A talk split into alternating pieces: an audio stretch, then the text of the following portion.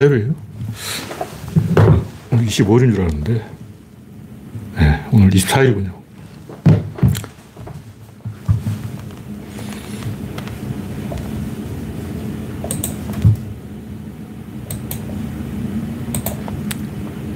네, 오늘은 정상적으로 출발했습니다. 음성을 테스트하겠습니다. 정상적으로. 아직 제좀 이렇게 입장에서는지 아직 입장하신 분이 없습니다.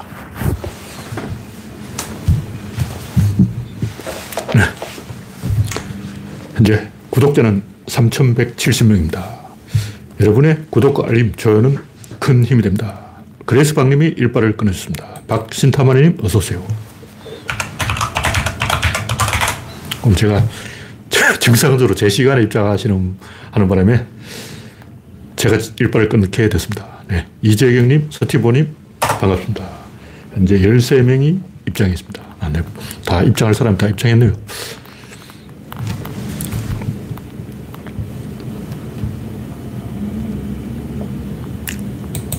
화면에 이상이 있거나 음성에 이상이 있으면 말씀해 주시기 바랍니다.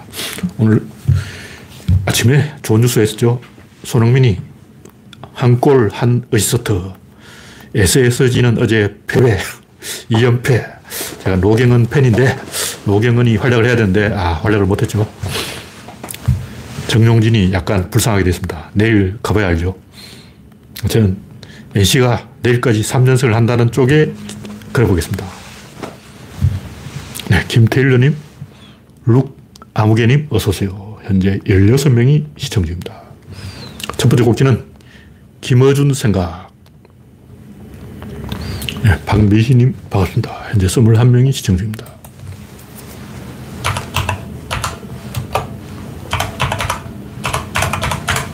갈수록 눈이 침침해져서 자판도 잘 안 보여요. 아. 정상적으로. 김어준 생각이 제가 김어준 사이트에 우연히 들렀다가 본 건데 김어준이 직접 쓴 건지 어디서 끌고 온 건지는 잘 모르겠습니다만 이 방송 내용인지 아니면 게시판에 쓴 건지 잘 모르겠습니다만 하여튼 그런 게 있 기, 에 제가 끌고 왔어요. 안녕하세요. 김어준입니다. 가짜뉴스 뺨치는 저질 여론조사 법적으로 규제해야. 어제자 조선일보 사설입니다. 한국갤럽 등이 소속된 한국조사협회가 앞으로 ARS 방식을 사용하지 말고 전화 면접 조사만 하자. 이렇게 결정했는데 조선일보가 아, 정치권에서 대책을 마련해야 된다. 뭐 그런 개소를 하고 있는데 그런데 조선일보가 말하는 가짜뉴스 뺨치는 저질 여론조사 업체가 어디냐고. 어. 이번에 이 김어준 여론조사가 17% 정확하게 맞췄다고 제가 알고 있어요. 그게 여론조사 꽃인가? 뭐 그렇게 알고 있는데 정확한 건 제가 이름 모르고 있습니다. 그러니까 갤럽조사는 국민의힘 41%, 민주당 26%, 강서구 보궐선거에서 어, 압도적인 차이로 15% 차이로 국힘당이 이긴다. 야, 이게 엄청난 차이로 이긴다 그러네. 그리고 NBS라고 또 뭐 여론조사 업체가 있는데 이것도 갤럽이 하는 거가 봐요. 이거는 국민의힘이 31%, 민주당이 23%, 8% 차이로 보궐선거에서 국힘이 이긴다. 이렇게 택도 없는 개소리를 여론조사라고 발표하고 있습니다. 근데 이런 조사, 조사를 왜 할까? 그게 이해가 안 돼요. 아니, 솔직하게 국힘당이 지면 진다고 얘기해야지. 어차피 질 건데, 몇 시간 후면 까는데. 투표가 코앞에 닥쳤는데, 왜 이 얘들은 거짓말을 할까? 제 추측으로는 시스템 만들어 놓으면 이걸 고칠 수가 없어요. 왜냐? 이 갤럽하고 리얼미터 딱 보면 리얼미터는 조금 더 실제 투표에 근접한 것이고 갤럽은 일반 여론조사예요. 근데 둘 다 일장일단이 있어. 왜냐하면 실제 여론하고 투표 여론은 또 다른 거예요. 투표 여론은 투표장에 많이 가는 사람 여론이고 일반 여론은 그냥 투표장에 안 가는 사람 여론까지 감안해야 된다고. 근데 이게 착시 현상을 유발하는 거예요.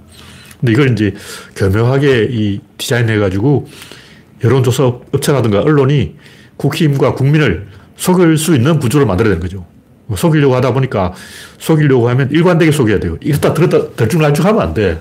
그래서 여론조사를 보면 갤럽은 항상 이렇고 리얼미터는 항상 이런데 이, 이 나란하게 가요.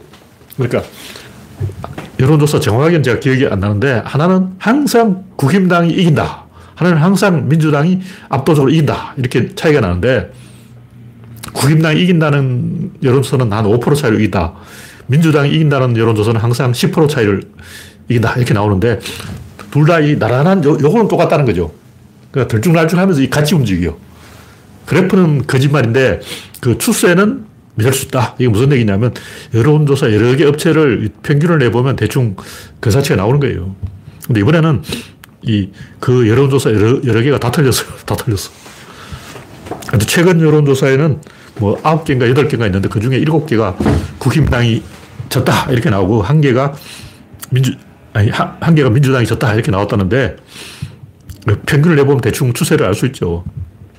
근데 이 여론조사 중에 제일 정확한 여론조사, 국정원 여론조사라는 이야기가 있어요. 아직도 국정원에서 여론조사를 하는지 모르겠는데 옛날에는 국정원이 여론조사를 했어. 그 제가 옛날에 이 노무현 대통령 당선될 때 노무현 대통령이 4% 차이로 이긴다. 이렇게 이제 국정원 여론조사가 나온 거예요. 근데 아는 사람도 알지. 일반에 공표는 안 되는데 실제로는 2% 차이로 이겼어요. 왜냐하면 정몽준이 밤새 뒤집었기 때문에 제가 봤을 때 그때 정몽준의 배신 효과가 2%였어요. 2%. 원래 노무현 대통령이 4% 이기는 게 정상인데 정몽준이 사기를 쳐가지고 2% 승리로 줄어들었습니다. 근데 그때 국정원 여론조사 굉장히 정확했어요. 그리고 옛날 그 1로 3금이라 그랬을 때 노태우가 당선됐을 때도 여론조사로 사기를 쳤단 말이에요. 그때 이제 언론이 했던 게 상김씨가 똑같다. 특히 양김씨 중에 어느 쪽도 앞서지 못하고 있다. 거짓말을 한 거예요. 후보 단일화를 방해하기 위해서. 하여튼 이놈들은 항상 거짓말을 해왔다. 그러나 일관되게 어떤 시스템을 만들어 놓고 자기들도 빠져나갈 구멍을 만들어 놓고 거짓말을 한다는 거예요. 그냥 거짓말 하는 게 아니고 핑계댈 구석을 만들어 놓고 시스템적으로 사기를 치기 때문에 우리가 그 대충 여론, 조사 보면 여름을 알 수가 있어요. 다 알 수가 있어. 거짓말해도 알 수가 있다는 거죠. 그런 여론조사를 더 정확하게 할 수는 없을까? 있습니다. 근데 안 하는 거예요. 물론, 김어준 주장에 의하면 돈이 더 많이 든다. 정확한 여론조사를 하면 두 번, 세 번 질문을 해야 되기 때문에 더 많은 비용이 든다. 이런 얘기도 있는데, 그것보다는 정확한 여론조사 되면 이 언론사가 정당을 속일 수가 없고 정당이 국민을 속일 수가 없으니까 일부러 틀리게 여론조사를 하는 거죠. 마사지를 하는 거예요. 네. 이영수님, 서기현님, MK정님, 반갑습니다. 현재 49명이 시청 중입니다.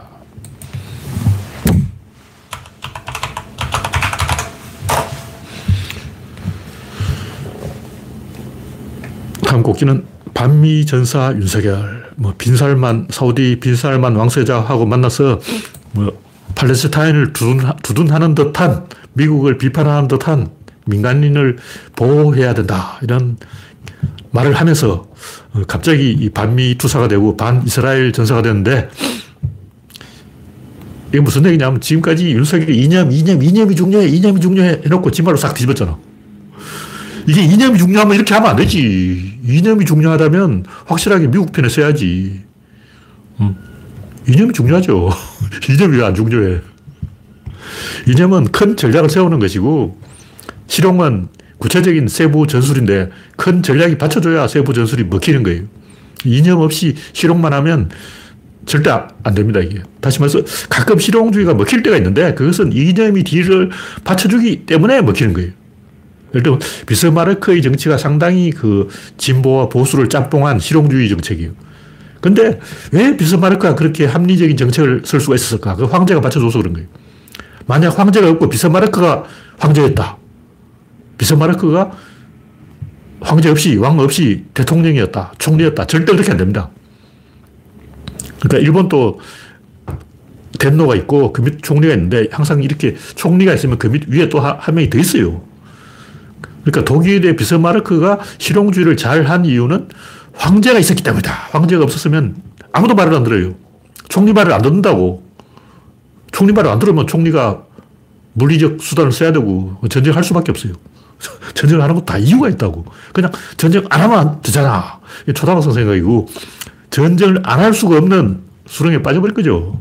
그래서 이념과 실용 이거 다 거짓말입니다. 이게 무슨 얘기냐면 제가 하는 얘기는 보수 유권자는 지지 철회 이런 거 안 해요. 뭐 조건부 지지 이런 것도 안 한다고. 근데 진보 유권자는 꼭 마음에 안 들면 지지 철회한다, 뭐 조건부 지지한다, 말 좀 들어라, 그러고 대통령을 자꾸 이 부려먹으려고 그래요. 그러니까 자기가 대통령 기준에 맞춰주는 게 아니고 대통령이 내 기준에 맞춰야 된다. 이런 식으로 계속 흥정을 하려고 그러는 거예요. 무슨 얘기냐면 보수 대통령 하기는 편하다는 거죠. 왜냐하면 지지자들이 무조건 충성을 하니까. 아무리 장난쳐도 다 믿어, 믿어줘. 그러니까 윤석열이 당선될 때는 실용으로 당선되놓고 당선되자마자 이념으로 노선을 바꿨는데 아무도 그 이의를 제기를 안 하는 거예요. 실용한다며, 실용한다 해놓고 왜 이념이냐 하고 따져야 되는데 아무도 안 따지는 거예요. 근데 겉으로는 그렇게 할수록 철밥통 30%가 다져져서 그 밑으로 안 떨어지죠. 다시 말해서 윤석열이 이념 드라이브를 안 했다. 실용 드라이브를 했다. 그럼 어떻게 됐을까? 지지율이 올라갔을까? 내려갔을까? 이걸 제가 질문하는 거예요. 보통 사람들은 윤석열이 이념 드라이브를 해서 지지율이 30% 꼬라박았다. 실용적으로 잘 했으면 지지율이 지금 50% 찍고 있다. 이렇게 착각합니다. 안 그래요. 윤석열이 실용적으로 했으면 지지율 10%, 10%. 이념 드라이브를 했기 때문에 지금 30% 버티고 있는 거야. 그러니까 뭐냐면 이념 드라이브라는 것은 자기 편을 인질로 잡아버린 거예요. 보수가 보수를 인질로 잡아버려요. 보수가 중도로 돌아서지 못하게 막아버린 거죠. 동선을 좁히고 가둬버린 거예요. 그럼 어떻게 되냐. 30% 이하로 안 떨어져요. 다시 말해서 윤석열이 이념 드라이브를 계속해서 실용주의를 안 하고 이념 드라이브를 해서 지지율을 손해본 게 아니고 30%로 버티고 있는 거예요. 실용주의로 가면 더 떨어집니다. 근데 어떤 결과가 나오냐면 선거에 총선에서는 대패하는 거죠. 왜냐하면 극단적으로 가면 보수 꼴통은 투표, 투표장에 오겠죠. 근데 중도표가 등을 돌리는 거예요. 중도표는 한 표 나가는 게 두 표라고. 중도표가 나갈 때 그냥 나가는 게 아니고 민주당 쪽으로 넘어가는 거예요. 다시 말해 중도표가 5% 민주당으로 가버리면 10% 차이가 나버려요. 충청표가 무서운 거죠. 제가 수박을 처벌하면 안 된다. 이런 얘기를 하는 이유도 수박이라는 게 뭐냐. DJP 연합이라고.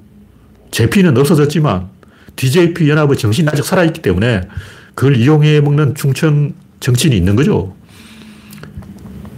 그러니까 우리가 충청표를 잡아려면 수박을 용서해야 된다. 그런 얘기죠. 근데 윤석열은 지금 충청표로 하여금 나가라! 하고 등을 떠미는 거예요. 경상도가 다 해먹고 있죠. 실제로 국힘당 내부를 경상도가 다 해먹고 있는 거예요. 충청도 사람들은 어떤 실리를 원하는 게 아니에요. 뭘 원하냐? 실, 양다리를 걸치고 흥정을 할 수 있는 그 포지션을 원하는 거예요. 근데 윤석열은 극단주의 정치는 이념 드라이브는 실용주의가 설 자리를 없애버리는 거죠. 실용주의로 하여금 양자택일을 요구하는 거죠. 그렇게 되면 충청도가 등을 돌리는 거죠. 어쨌든 윤석열은 당장 지지율을 30% 받쳐주고 대신 총선에 참패하는 그런 방향으로 가고 있다. 그런 얘기죠. 네, 소장군님 어서오세요. 현재 65명이 시청 중입니다. 다음 꼭지는 인요한은 누구냐. 이름이 요한인데 이름만 봐도 지독한 기독교 근본주의 사람이라고 할수 있죠. 자기 이름을 요한이라고 하는 사람이 정상인이냐고. 이 사람은 정상인이 아니에요. 상식적인 사고를 가진 사람이 아니야. 교회 이름 있잖아요. 김은혜 이런 식으로 내 이름을 하나님의 은혜 이렇게 짓는다면 아, 그런 사람하고 아, 더 이상 이야기 안 하겠습니다.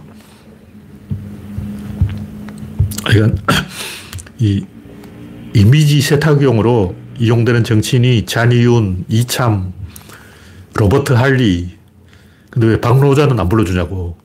다 나왔잖아. 잔이윤 나왔고, 이참 나왔고, 로버트 할리 나왔고, 인조한 나왔고, 그 다음은 박노자. 왜 박노자를 안 불러줘? 박노자도 장관 한 자리 주라고. 어, 좋은 사람 아니야. 하여튼 제가 볼 때 임요한은 엄청난 기독교 근본주의고, 기독교를 안 믿으면 에이즈 걸린다고 주장하는 사람이에요. 황당한 사람인데, 이, 이런 식으로 이상한 사람 데려와서 재미 본 적이 없어요. 이참, 이 양반은 통일교죠. 나중에 이제 통일교를 떠나서 개신교로 갈아탔는데 원래 통일교 출신이에요. 이 양반은 한국관광공사 사장이 되는데 일본 그 마사지 업소에서 들켜가지고 근데 문제는 내 돈 내고 가지 않았다 그러는 거예요. 근데 그럼 누가 냈냐?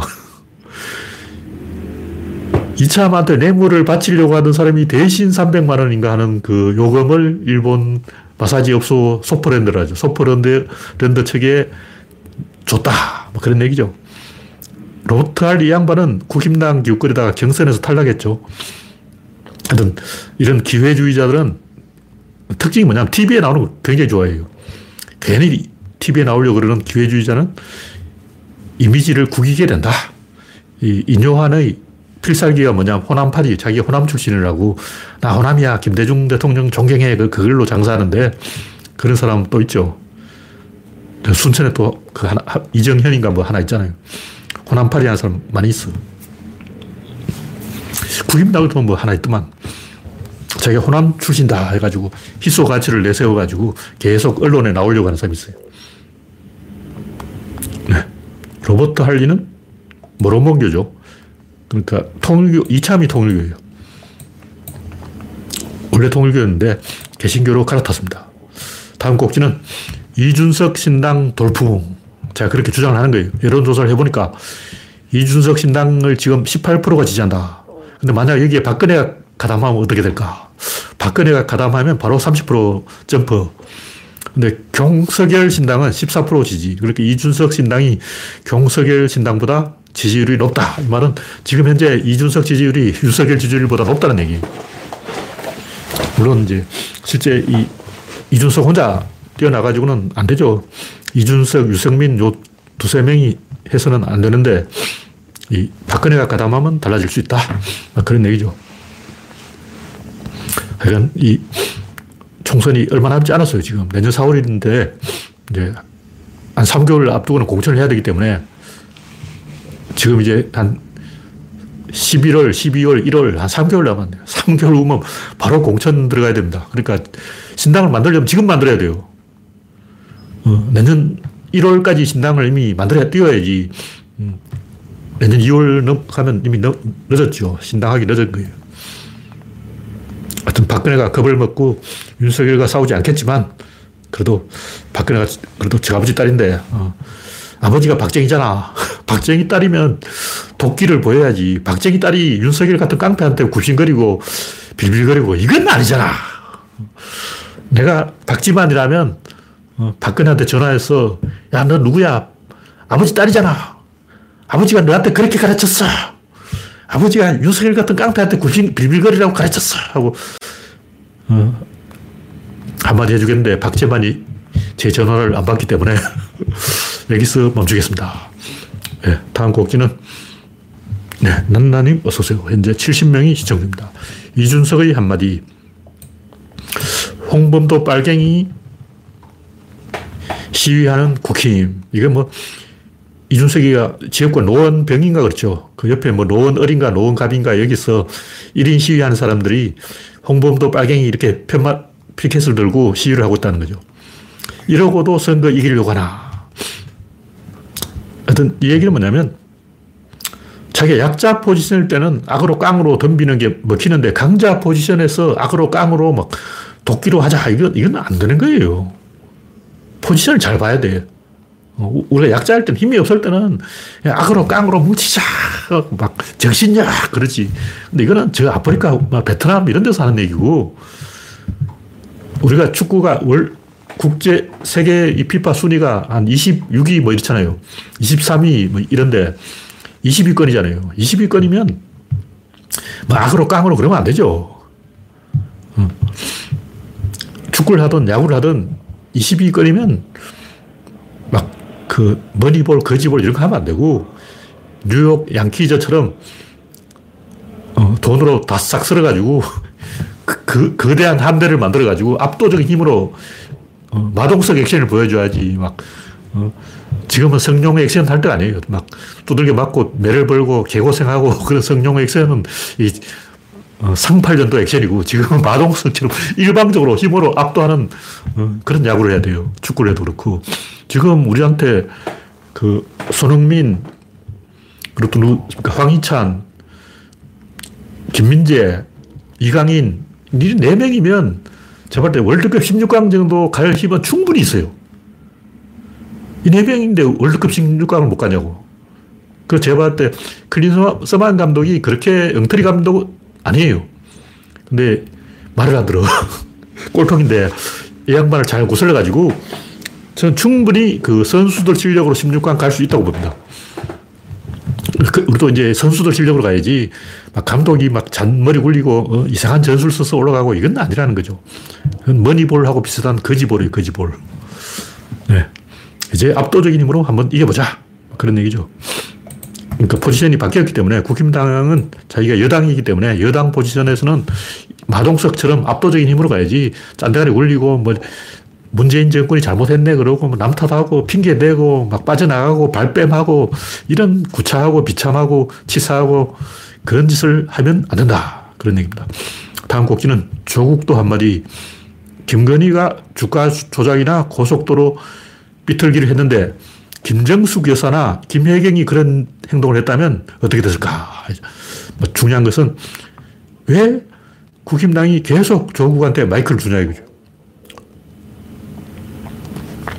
가만히 있는 문재인을 계속 불러내고 가만히 있는 조국을 계속 말하게 만든다는 거예요. 그러면 어떻게 될까? 뭐 조국도 뭐 잘못한 게 있지만 계속 이렇게 되면 미운정이 들어가지고 물타기가 돼요. 그러니까 조국 같은 미운정이 들어서 보수 유권자도 아 조국 그, 그 정도 고생했으면 됐다. 제 계속 징징거리는 거 보니까 한 자리 줘라 이렇게 되는 거예요. 그러니까 조국이 계속 그 언론에 나오면 누가 이득을 보냐고. 근데 저쪽에서는 조중동은 조민을 조국 딸들 고리로 조민을 이용해서 계속 조국을 끌고요. 근데 그렇게 하면 할수록 조국은 계속 뉴스에 나올 수밖에 없어.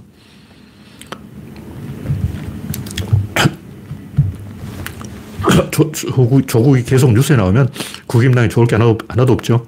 그냥 국민들이 알고 봐주는 거지 몰라서 속는 게 아니에요. 그럼 알고 봐주다가 언제 태도를 바꾸냐면 총선 끝나고 총선까지 지켜볼까. 이 인간이 어, 무슨 꿍꿍이를 이런 짓을 할까. 도대체 이해가 안 되네. 그래도 궁금하다 하고 지켜보는 거죠. 근데 총선 끝나면 토사구팽 바로 아웃입니다. 이미 그 레임덕 들어왔지만 총선 끝나면 윤석열은 더 확실하게 탄핵 아니면 레임덕이다. 뭐 그런 얘기죠. 네, 다음 꼭지는 암정복 백신 나왔다. 독일 바이오엔테크 회사가 암 백신 임상 1차 실험 한 40몇 명을 실험했는데 숫자가 적어요. 근데 95%는 암의 성장이 멈췄다. 60%는 30% 이상 암 사이즈가 줄었다. 제가 볼 때, 물론 이제 이런 회사 발표를 100% 믿을 수는 없죠. 가만 보니까 기업도 엄청 거짓말 하더라고. 100% 믿을 수는 없지만 이 인구 절벽인 한국에는 희소식이다. 이제 사람이 죽지 않는 시대가 되었다. 근데 인구는 계속 늘어나고 죽지 않으니까 큰일 났어요. 독일에서는 한 해에 24만 명이 암으로 죽고 있다. 뭐 그런 얘기예요. 근데 인류는 결국 죽을 때가 되면 암으로 죽는 거죠. 다음 곡지는 심장마비로 쓰러진 척 하는 먹튀. 이 리투아니아 출신의 어떤 남자가 스페인에서 식당에서 밥을 먹고 밥값을 안 내려고 심장마비 걸렸다고 가슴을 쥐어 뜯으면서 아! 하고 쓰러져가지고 앰뷸런스 불자, 불라 그렇게 했는데 어, 이 수법으로 경찰서에 잡혀간 게 20번인 거예요. 잡혀간 게 20번이라는 것은 실제로 수백 번 했다는 얘기죠. 근데 이런 사람이 돈이 없어서 그런 게 아니고 연기력을 과시하려는 것도 아니고 사람을 이겨먹으려고 그러는 거예요. 일부러 고의로 그렇게 한다고. 이런 사람을 교도소에 가둬놓는다고 해도 별로 도움이 안 돼요. 전혀 교화가 안 돼요. 교도소 무서워서 이런 짓을 안 할 사람이 아니에요. 왜냐, 이 리투아니아에서 왔어. 스페인 사람도 아니야. 그럼 뻔한 거죠. 이런 사람들은 모든 사람이 다 이방인인 거예요. 그러니까 까미의 소설 이방인에서처럼 아무 이유가 없는 거죠. 어머니가 돌아가셔도 그런가 보다. 사람이 죽어도 그런가 보다. 그러니까 자기가 깜빵에 가도 뭐 그런가 보다. 욕을 먹어도 뭐 그런가 보다. 내가 이 사람이라고 쳐도 어? 아예 안 한다면 몰라도 한 번 했다면 그걸 멈출 이유가 없어요. 한 번 먹혔다. 식당에서 밥 먹고 뒹굴었더니 어, 밥값을 안 받네. 내가 스페인 사람이라면 창피해서 개망신으로 안 하겠지만 리투아니아 사람인 거예요. 스페인에서 소문이 날 만큼 나면 이제 이탈리아로 건너가는 거야. 이탈리아에서 하다가 또 안 되면 프랑스 가는 거야. 프랑스 하다가 안 되면 영국으로 가는 거죠. 근데 영국은 브렉시트를 했기 때문에 안 받아줘. 이런 인간을 안 받아주려고 영국이 브렉시트를 한 거죠. 이런 사람은 교화를 시켜야 되는 게 아니고 제압을 해야 돼요. 왜냐면 이 양반의 목적은 인류를 이겨먹는 거예요. 인류를 고, 문하고 있다고. 인류를 괴롭히는 게 목적이야. 이스라엘도 마찬가지 70년 동안 인류를, 전 세계 인류를 고문하고 있는 거예요. 이 양반은 자기 멋대로 이 규칙을 정해서 내가 이겼지, 용용 죽겠지, 이걸 하고 있다고. 이런 사람들을 박살내려면 사회에 봉사활동을 시켜야 돼요. 왜냐면 이겨먹는 재미에 중독된 사람은 계속 패배시켜야 돼. 근데 교도소에 갔다 놓으면 처음 교도소에 입감되는 날만 한번 이제 패배. 재판정에 출두한 날 한번 패배. 패배 안 해. 예, 이기는 게 목적인 사람은 하루에 한 번씩 패배를 시켜야 돼. 그 방법은 사회 봉사활동을 하게 하는 것이다. 네. 다음 꼭지는 구조주의 진화론. 제가 이 더 사이언스 타임즈라는 신문인지 뭐 어떤 매체가 있어요. 이 매체가 다면 발현이라는 개념을 들고 나왔어요. 링크를 걸놨는데 뭐 내용은 유전자 변이가 동아시아인을 만들었다. 근데 내용은 뭐 잔뜩 써놨는데 이게 뭐 잘 뭔 소리인지 모르겠고 여기서 던질 건 딱 하나. 다면 발현. 야, 다면 발현. 야, 내 이 용어를 몰라가지고 제가 뭐 모, 모듈 진화 이런 표현을 쓰는데 진화가 어떤 개별적으로 일어나는 게 아니라 집단적으로 일어난다는 거예요. 그러니까 이 다면 발현이 제가 옛날에 써먹은 모듈 진화하고 완전히 일치하는 개념이라는 거죠. 내 말이 그 말이요. 그러니까 구조주의 진화론을 보면 이 한 가지가 변하면 굉장히 많은 게 동시에 변해요. 일단 한국 사람 얼굴이 넓적하잖아요. 왜 이리 넓적할까? 코가 낮아. 왜 또 코 낮을까? 눈이 서양 사람은 이게 푹 꺼졌는데 이게 안 꺼졌어요. 이렇게 튀어나왔어. 근데 가만 보면 남자가 더 많이 꺼졌어요. 남자는 완전히 눈이 쑥 들어갔고 여자는 약간 튀어나왔어. 왜 여자가 남자보다 이게 튀어나왔을까? 그러니까 뭐냐면 아시아인 얼굴이 아시아 중에도 동아시아인 얼굴이 조금 더 여성형 얼굴인 거예요. 그러니까 남자가 여자보다 더 코가 큰 거죠. 왜 남자가 여자보다 더 코가 클까? 어. 엉덩이하고 젖가슴 여자가 더 나왔잖아. 뺨은 어떤지 모르겠는데, 하여튼, 그, 왜 동아시아인은 얼굴이 납작할까? 얼굴만 납작한 게 아니고 여성 호르몬이 더 많이 나오고 남성 호르몬이 더 적게 나온다는 거예요. 그러니까 동아시아인은 전반적으로 여성화가 진행 중인 거야.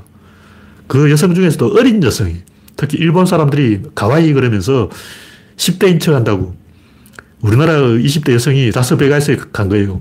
혼자 막 돌아다니까 라스베가스 사람들이 깜짝 놀라가지고 10대 소녀가 왜 이런 데 돌아다니냐. 여기가 어딘지 아냐? 여기가 라스베가스라고.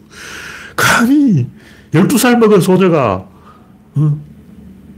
그러니까 미국 사람 보기에는 동양인이 키가 작으니까 10대 소녀로 보는 거죠. 한 12살, 14살 이렇게 본다고. 실제 나이는 한 26살, 27살 이런데 미국 사람 보기에는 완전히 12살인 거야.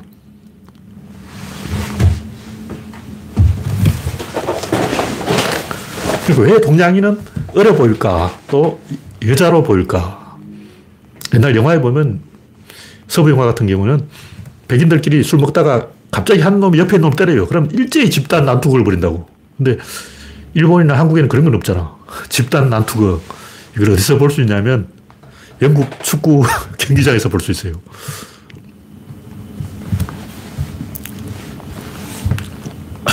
축구 경기장에서 지금도 집단 난투극 가끔 하고 러시아 같은 데서 가끔 뉴스에 나오잖아요. 유튜브 영상에 보니까 러시아의 길거리에서 마피아 두 세력이 막 붙어가지고 패싸움 하더라고. 야, 우리나라는 동양에는 그런 게 없었었어요. 전반적으로 남자가 여자로 변했어. 왜 이렇게 되냐. 하여튼 다면 발현. 제가 옛날부터 생태적 지위를 이야기했는데 생태적 지위를 설명하기 조금 어려워요. 근데 다면 발현이라는 용어가 나왔으니까 이걸로 생태적 지위를 설명하면 되겠다. 그런 얘기죠. 증거가 있냐? 대표적인 증거로 제가 주장하는 게 굉장히 많은 동물이 이 눈이 가짜 눈이 있어요. 특히 머리 뒤에 뒤통수에 눈이 있어.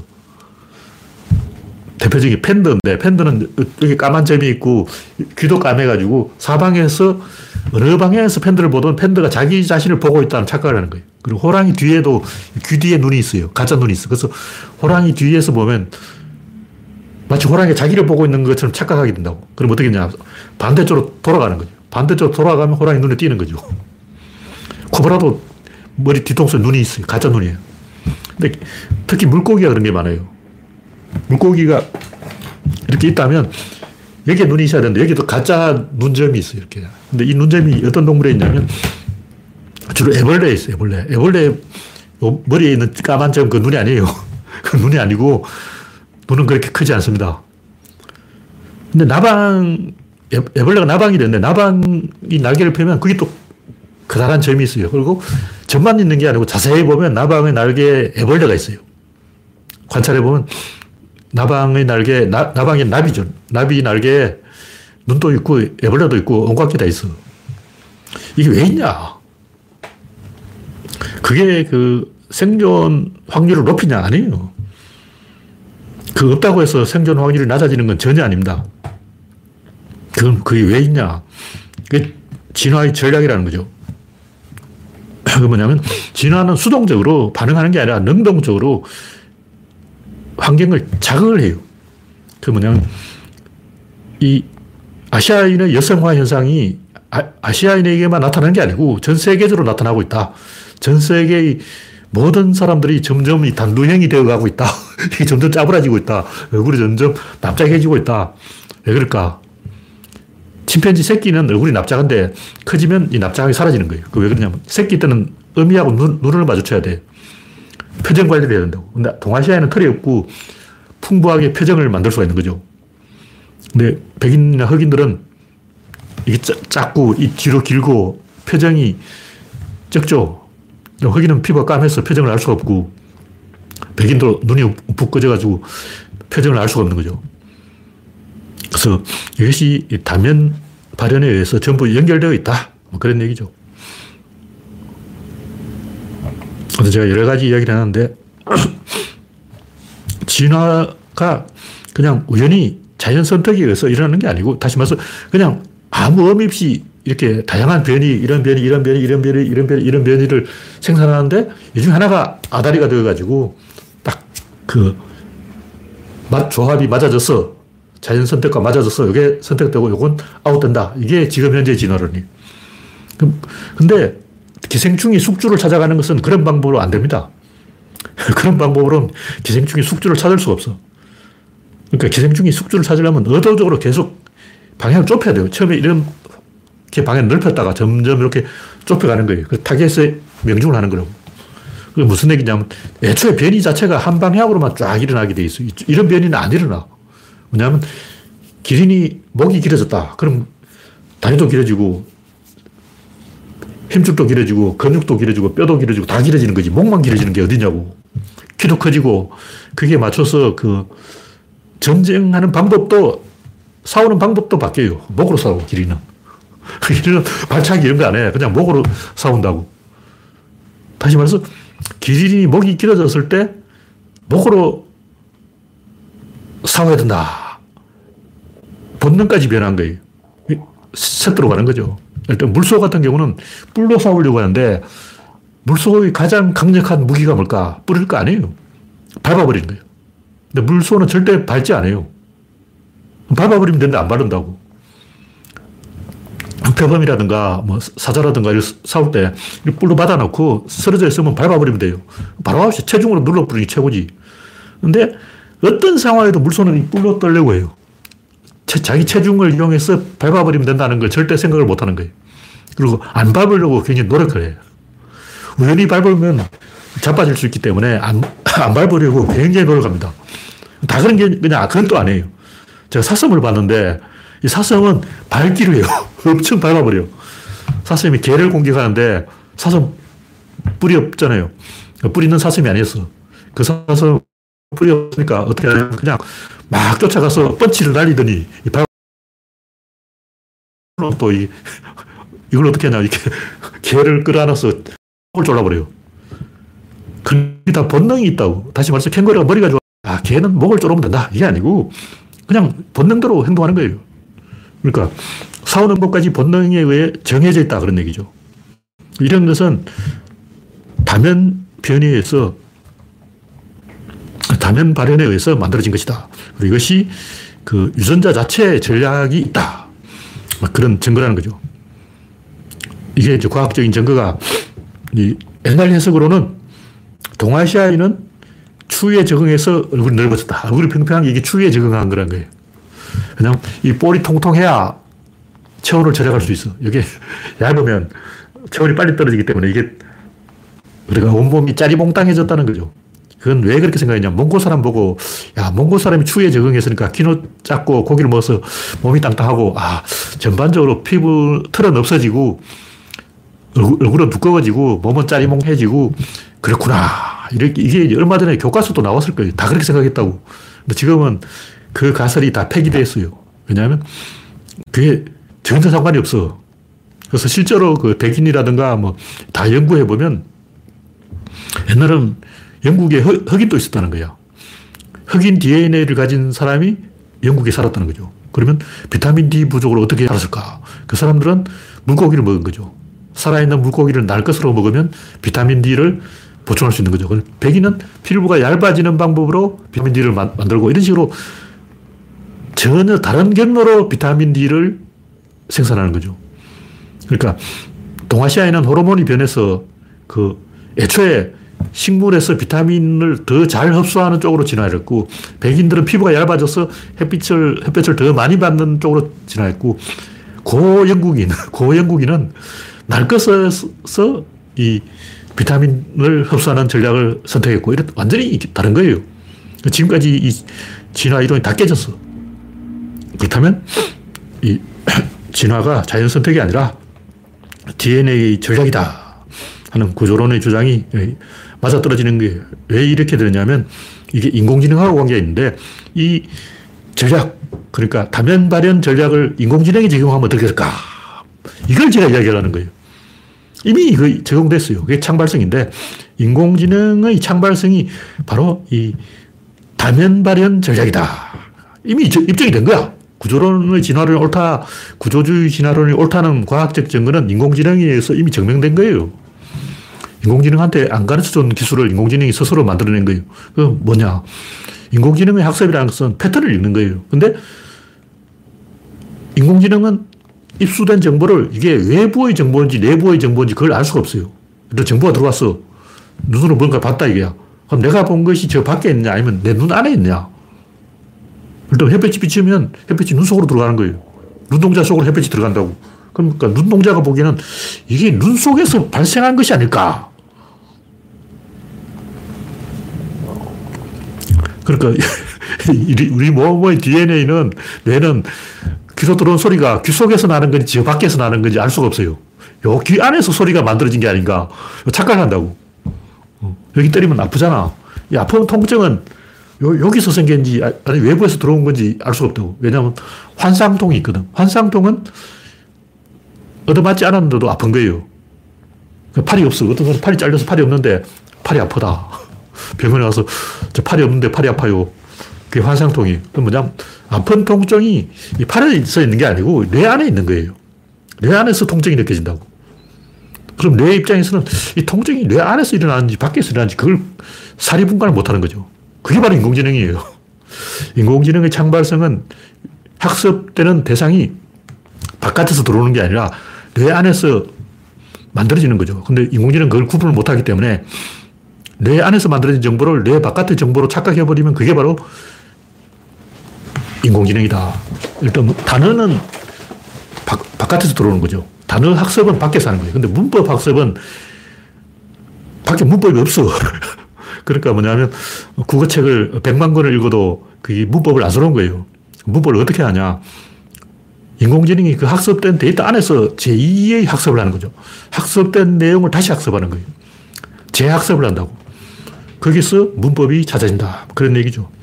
이런 원리를, 인공지능의 창발성 원리를 생물의 진화에다가 적용하면 구조주의 진화론이 과학적으로 사실과 일치한다는 증거가 된다. 뭐 그런 얘기죠. 네. 소장군님이 영국에 체다맨이라고 있었다. 근데 그게 무슨 뜻인지 잘 모르겠어요. 글자가 잘 안 보여가지고. 아, 까만 고대인.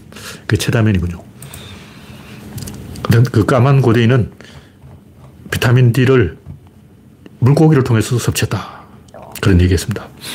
네, 현재 이런 여섯 명이 시청 중입니다. 마지막으로 발견된 신. 자, 신에 대해서 이야기를 쓰고 있는데, 이 신을 종교의 신으로 생각하면 안 되고, 발명된 신이 아니고, 종교의 신은 다 발명된 신이에요. 발견된 신을 이야기하자. 무슨 얘기냐면, 신이란 말의 개념은 계속 변해왔어요. 그러니까, 원래 신은 족장을 의미하는데, 다신교가 되고, 일신교가 되고, 그 일신교도 한꺼번에 만들어진 게 아니고 점진적으로 점점점 진화해서 일신교가 됐다. 그러니까 아텐 신을 섬기는 아케나톤이 생기기 전에 그 이전에 이미 이 아몬 신이 그 점점점 일신교화 되고 있었던 거예요. 그러니까 다신교에서 갑자기 일신교로 혁명적으로 넘어온 게 아니고 점점점 일신교로 변해왔다 하는 게 최근에 밝혀지고 있어요. 그래서 신 개념이 계속 바뀌어왔기 때문에 우리가 신 개념을 조금 더 바꿔서 다른 뜻으로 사용하자. 왜냐하면 제가 마음대로 신이라는 단어 대신에 뭐 이상한 단어를 만들어낼 수가 없기 때문에 이미 있는 단어를 재활용하자. 그런 얘기죠. 그래서 종교의 신을 이야기하는 게 아니고 종교의 신은 다 신이 아니라 우상이다. 왜 신이란 말이 생겼냐? 권력을 표현하기 위해서 그런 거예요. 근데 내한테 권력이 있다. 그 근거를 내야 돼. 네가 뭔데 권력이냐? 인권이 있다. 소유권이 있다. 저작권이 있다. 저작 인접권이 있다. 온갖 권리가 다 있는 거예요. 어. 특허권이 있다. 뭐. 온갖 권리가 다 있는데 이 권리의 근거가 뭐냐? 근거의 근거의 근거의 근거의 이렇게 계속 추적해 가면 이 메커니즘에 도착을 하는 거예요. 그 메커니즘은 불음과 응답으로 되어 있는데 우리가 보는 것은 응답이라고. 그 불음은 누구냐? 모르죠. 그에 대해서 이름을 붙이면 신이다. 그런 얘기죠. 근데 그에 대해서 여러 가지 이야기를 할 수 있는데 이 메커니즘에 대해서 이해를 하려면 일단 우, 주가 액션이라는 걸 알아야 돼요. 제가 동이라는 표현을 쓰는데 한자로 쓰니까 한자는 한 글자잖아요. 자, 뭐가 우리나라 사람은 두 글자를 좋아하는데 한 글자라서 동과 정 이렇게 표현하니까 뭔가 이상하고 그래서 액션이라고 쓰는 거예요. 액션은 궁극적으로 방향 전환이 이 우주에 있는 것은 물질이 아니고 방향 전환이 있을 뿐이야. 그러니까 우리가 생각하는 물질 이런 것은 100% 영어로 되돌릴 수가 있어요. 이것은 상쇼, 쌍소멸과 상발생으로 만들어졌기 때문에 이건 상발생이니까 다시 상소멸로 바꿀 수가 있어요. 그러니까 완전히 제로 상태로 어, 없앨 수가 있다고. 이론적으로 그렇다는 거죠. 그러니까 이 물질이라는 것은 정확하게 뭐냐면 어떤 둘의 공유예요. 이렇게 공유하는 걸 물질이라고 하는 거예요. 공유가 깨지면 제로 상태로 돌아가는 거죠. 그래서 우리가 말하는 물질은 이 인간이 관측할 수 있는 상태로 물질이 존재한다. 일단 뭐 물질이 쪼개지지 않는다거나 공간적 위치를 지키고 있다거나 이런 것은 어, 보통 우리가 물질과 운동량을 파악해서 그 파, 성질을 알아내려고 하는데 여기서 위치가 있다고 전제를 까는 거예요. 일단 입자냐 파동이냐 파동 계속 움직이는데 입자는 어떤 위치가 있어요. 위치가 있다고 전제를 하는 거예요. 그왜 위치가 있을까? 구조론적으로는 위치가 없습니다. 위치가, 위치라는 게 없기 때문에 이 정의 존재가 아니라 동의 존재다. 뭐 동은 뭐냐? 액션이다.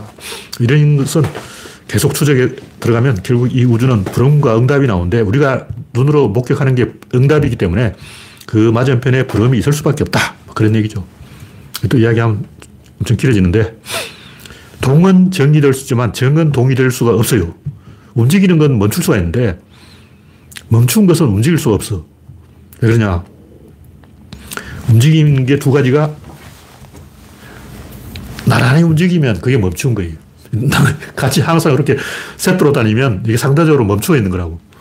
그러니까 움직이는 것은 그 움직이는 상태를 유지하면서 멈출 수 있는 거죠. 근데 멈춘 것은 멈춘 거죠. 멈춘 게 움직이려면 그 멈춘 상태가 깨지는 거예요. 이 깨졌다는 것은 물질의 고유한 성질이 부정되었다는 거죠. 그것은 물질은 고유한 성질이 없다는 거죠. 그래서 이 원자론, 원소론, 유물론, 이것은 물질은 고유한 성질이 있다는 전제를 깔고 들어가는데 그 전제가 부정된 거예요. 그래서 원자론, 원소론, 유물론이 다 깨졌어요. 그리고 이런 생각은 인간 중심적 사고예요. 인간이 관측자이기 때문에 관측자와 관측 대상의 관계로 보는 거예요. 그게 유물론이고 유심론은 그냥 이걸 반대로 막연하게 아무리 봐도 유물론이 틀린 것 같거든. 왜냐면 메커니즘은 입력과 출력이 있는데 출력만 이야기 이걸 이야기 안 해.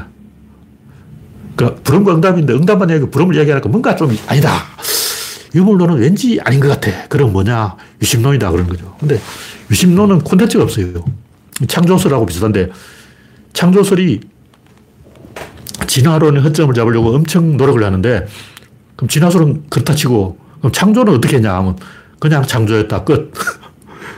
더 이상 설명은 생략한다. 말 안 해. 창조 어떻게 했냐 물어보면 하느님한테 물어봐 그런다고. 그러니까 콘텐츠가 없죠. 콘텐츠가 없으니까 내용이 없으니까 반증이 불가능한 거예요. 창조설이 틀렸다는 걸 증명할 수 없어. 왜냐하면 창조설은 아무것도 주장을 안 하니까 마찬가지로 유심론도 아무것도 주장 안 해요. 유심론은 유물론이 틀렸다 생각하는 거예요. 왜 틀렸다? 아무리 봐도 아니잖아. 딱 봐도 아니네. 포지션이 없잖아. 다섯 개가 있어야 되는데, 이, 이놈은 있어. 이놈 도 있어. 이놈 도 있어. 이놈 도 있어. 근데 이건 왜 없냐고. 이게 신이죠. 그러니까, 신이 있어야 되기 때문에, 그래야 메커니즘이 작동하기 때문에, 신이 있어야만 인간이 있고, 문명이 있고, 생명이 있고, 물질이 있고, 다 있는 거죠. 세트가 만들어진다는 거죠. 그럼 왜 이게 뭐냐? 이걸 설명할 수 없는 거예요. 그래서 유심론은 아무것도 설명하지 않기 때문에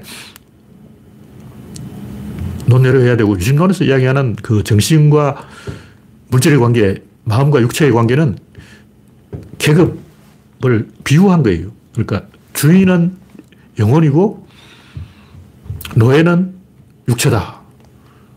육체는 죽고 영혼은 불멸한다. 이 말은 뭐냐면 노예는 죽는데 주인은 안 죽는다. 뭐 그런 얘기예요.